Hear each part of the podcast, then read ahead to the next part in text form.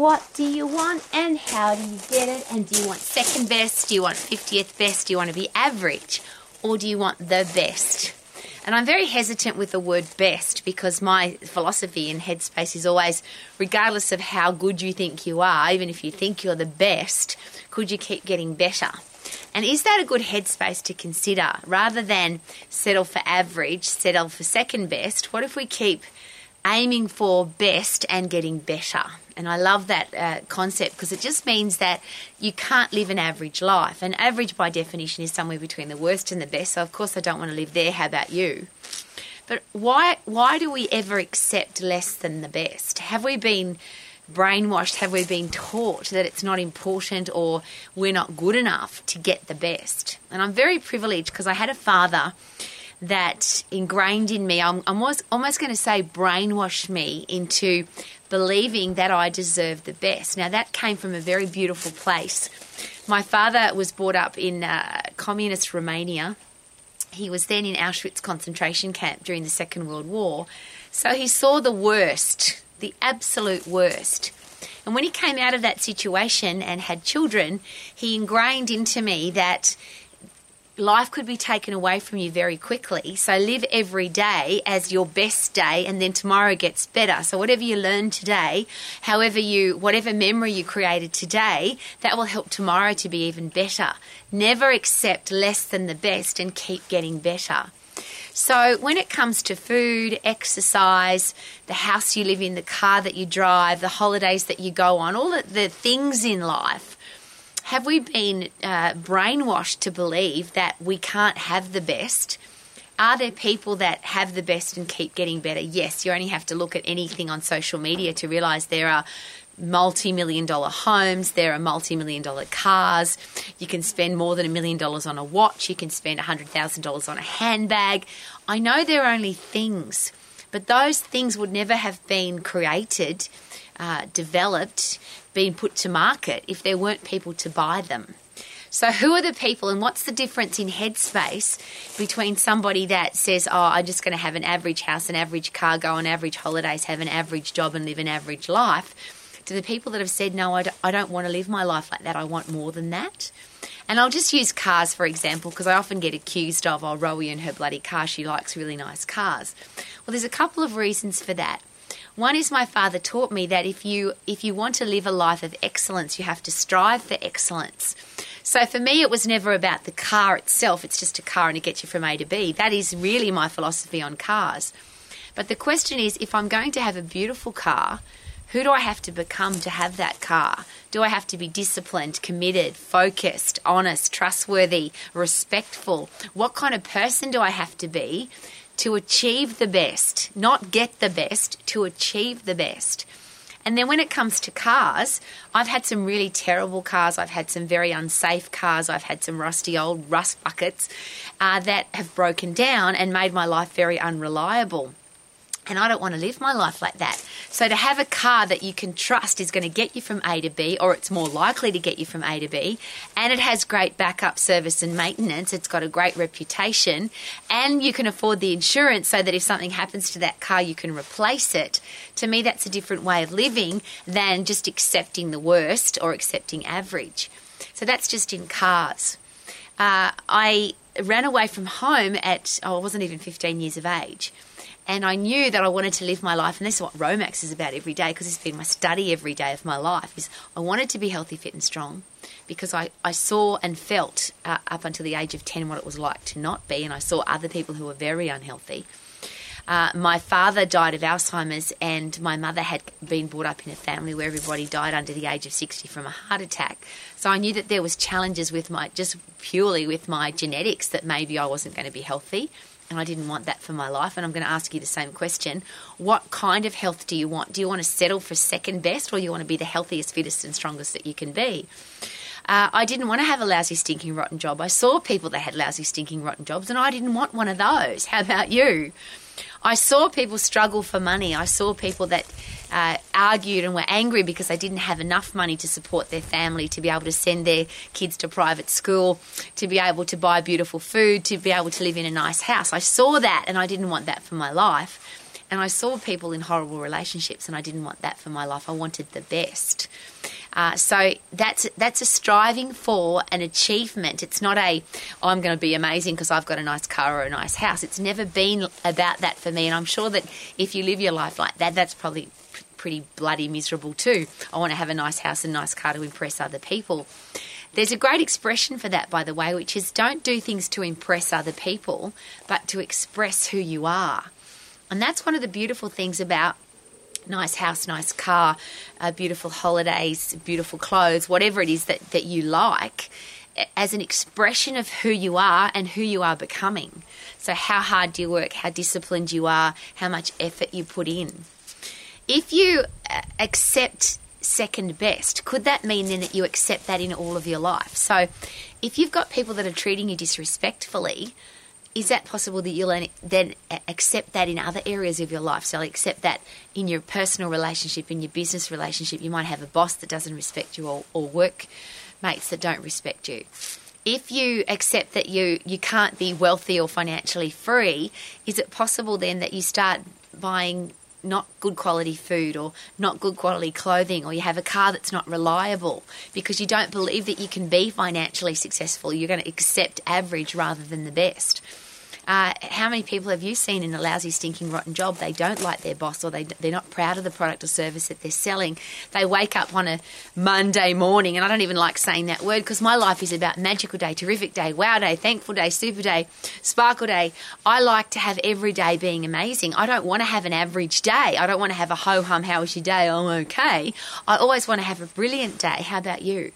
Which is not settling for second best. Then, as an exercise professional, unfortunately, uh, and I, I can never understand this, it perplexes me. How about you? Where you see somebody doing an exercise program or an exercise, or they're on an eating plan, and it isn't the best one for them, or it's it's not even second best. It might be fifth the best, but for some reason, they've bought into it. They believe that this exercise is, it must be working for them, and they've closed their mind off to best. It's like well, or, or reverse that. They might believe that what they're doing is the best, but they've got a closed mind to anything else. And there's a great question: How can we keep getting better? That's why I don't like the word best, because if I think I'm at the best, if I've got the best exercise, the best eating plan, the best house, the best car, the best career path, the best financial plan, if I believe I'm already at best, how can I possibly get better? And that's my real challenge with that word. So, what if we keep aiming to get better? So, and I love this expression love who you are now, love your life now, but be excited about who you are becoming. Be excited about what, how your life is going to keep getting better. Not, I'm aiming for this and then I'm going to stop a lot of people retire. I'm aiming for retirement. And then they die. They die within one or two years of retirement because they're bored to tears because their whole life they've been aiming for this. And they get there and then that's it because there was no better. How about I want to be help my healthiest and fittest and strongest and happiest so that when I retire I can make my life even better. They're just some headspaces to consider because the word average will give us an average life somewhere between the worst and the best. And I don't want that for anybody. How about you? I certainly don't want that for our kids. How about you? I would love our kids to know that if they want to achieve, they can. They don't have to settle for worst or average. They can keep aiming for the best and keep getting better. So, good quality food, my father taught me, really important. Don't settle for cheap food. Don't put cheap fuel into your body. Your body is a Formula One race car, and we don't put crappy fuel into a high performance machine. We don't do burnouts on the tyres of a high performance car because the tyres will wear out really quickly. Some of the exercise programs that I see, that w- literally what's happening is burnout through the joint. The joint's getting shearing forces, it's getting worn away. It's going to be an in- it's an injury waiting to happen, and yet people for some reason accept an exercise program like that. Well, everybody else is doing it. See, the average person is doing it. The average gym program, the average exercise program, the average eating plan, this is what everybody else is doing. Another great thing my father taught me is you need to stand out from the crowd, not be part of the crowd. If you get part of the, become part of the crowd, you get lost, and you particularly get lost in group think. Uh, I don't want to be part of a everybody else is doing that, so I'm going to do it too. So here's that great question. Everything that you do in your life, do you ask the question, why am I doing this and how does it work? And maybe the third question, which is, how can I make it better? So, regardless of how fit I am, how can I get fitter? Regardless how strong I am, how can I get stronger? Regardless of how healthy I am, how can I stay healthy and keep getting healthier? Rather than accepting what I'm doing at the moment as being the best, and that's my challenge with the word best because it's got such a limit to it whatever I think is the best, have I got an open mind to keep getting better? Is there a better way? And if you look at can we get better cars? Can we have better ways to fly? Can we have better computers? Can we have better. Uh, it doesn't matter what system you look at, doesn't matter what product you look at, doesn't matter what what we do in our life. There's always people who are aiming to push it further, to make it better, to make it, to give it an improvement. Why don't we do that in our own lives? And it's something that I live by every day, and it's something I'm so grateful to my father for. Never accept less than the best, but regardless of what you think the best is, keep aiming to get better. So Romax is all about be healthy, fit, and strong. But how can I get healthier, fitter, and stronger? How can I have a more open mind so that I can keep learning? And isn't that interesting? Is it possible that we stop accepting or we stop aiming for the best and accepting average? Because we stop learning. If we don't keep learning, keep educating, keep training, apart from the fact that our brain will rot away and we can't get any smarter or wiser or tougher or stronger or better mentally, but everything that we learn makes us better. Everything that we learn grows our brain. Neuroplasticity uh, comes from forcing your brain, putting it under pressure which is physical and mental pressure, which is physical activity at high intense bursts and high intense bursts of overcoming challenges, of finding solutions to things that everybody thinks is impossible, to aiming, if, if you are constantly forcing your brain to think bigger, to think better, is it possible that your brain will stay young and fit and strong mentally? So, a great question, and I'm going to keep asking it till the day I die. Why do we want less than the best for our children? as adults, we get to choose whatever we want. And if we want to be average and we don't care what kind of car we drive and what kind of house we live in, what kind of clothes we wear and what kind of food we eat, and we're happy to accept less than the best, average or worse, but what about our kids? Don't they deserve to at least know that it's possible? And I would love our kids to come into a world where everything they do is about I love my life now, but I'm excited about who I am becoming. I love my life now, but I'm excited about getting stronger, tougher, wiser, healthier, fitter, better.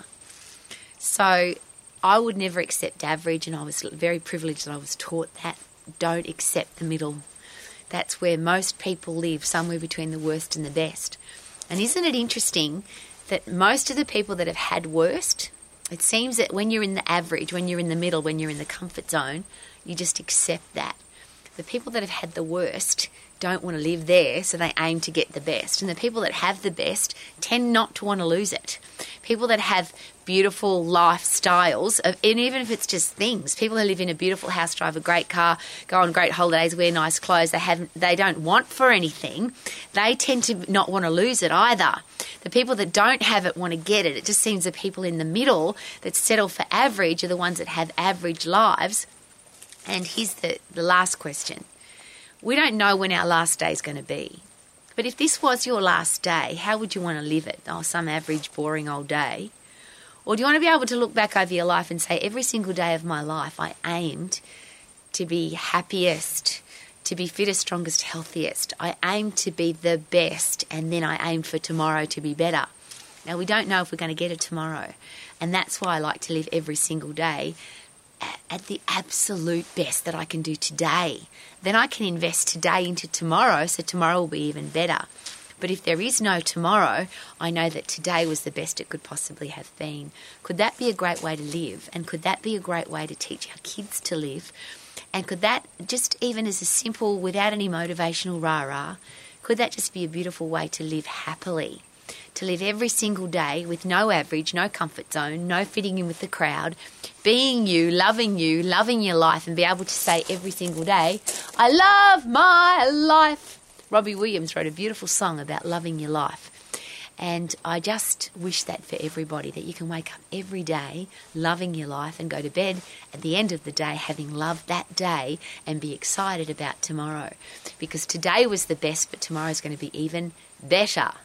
So you can sing every day. I feel good. Na na na na na na na. I knew that I would now because today's amazing and tomorrow's going to be better. Woohoo!